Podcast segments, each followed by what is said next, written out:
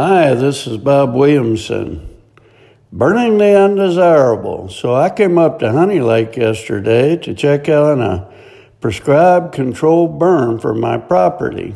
In Florida, we have to burn the underbrush every year or two to keep it from getting overgrown and becoming a fire hazard, not to mention making it useless for hunting or anything else.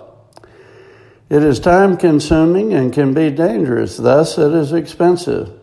And yet, it has to be done in order to keep the property pristine and beautiful. Failure to do so ensures that the consequences will be really bad. A friend of mine told me yesterday he's been diagnosed with three melanoma skin cancers. He called me because I have a long history of skin cancer, including melanoma and he wanted some advice.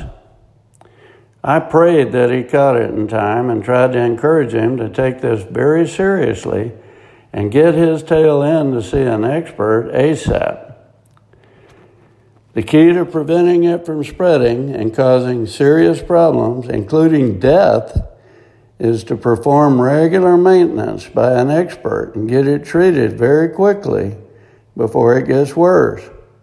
I go every three months and get them burned, frozen, cut off before they result in more dire consequences. I've always felt it was akin to removing barnacles from the bottom of a boat. So this logic makes perfect sense.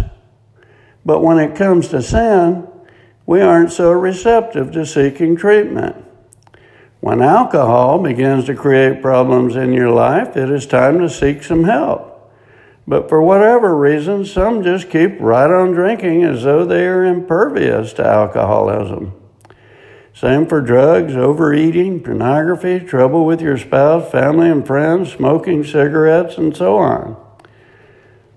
It is illogical to panic and seek help for a diagnosis of a melanoma, but ignore these other problems, and yet we do like a large tract of land that has been neglected and not burned, or a malignant cancer that has gone undetected and untreated because of failure to get a checkup. It can very rapidly reach a point where we must suffer the pain and the consequences. The worst form of neglect is putting off developing a good relationship with your Father in heaven. He will not be ignored. And though he is patient at times, there does come a day of reckoning. A separation from God or spiritual death is the worst. And unhappiness and a restless, chaotic life is the best one can hope for when you are not close to God. Matthew 13 30.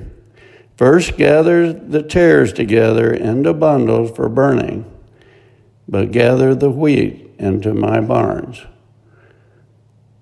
We are the wheat, the followers of Jesus.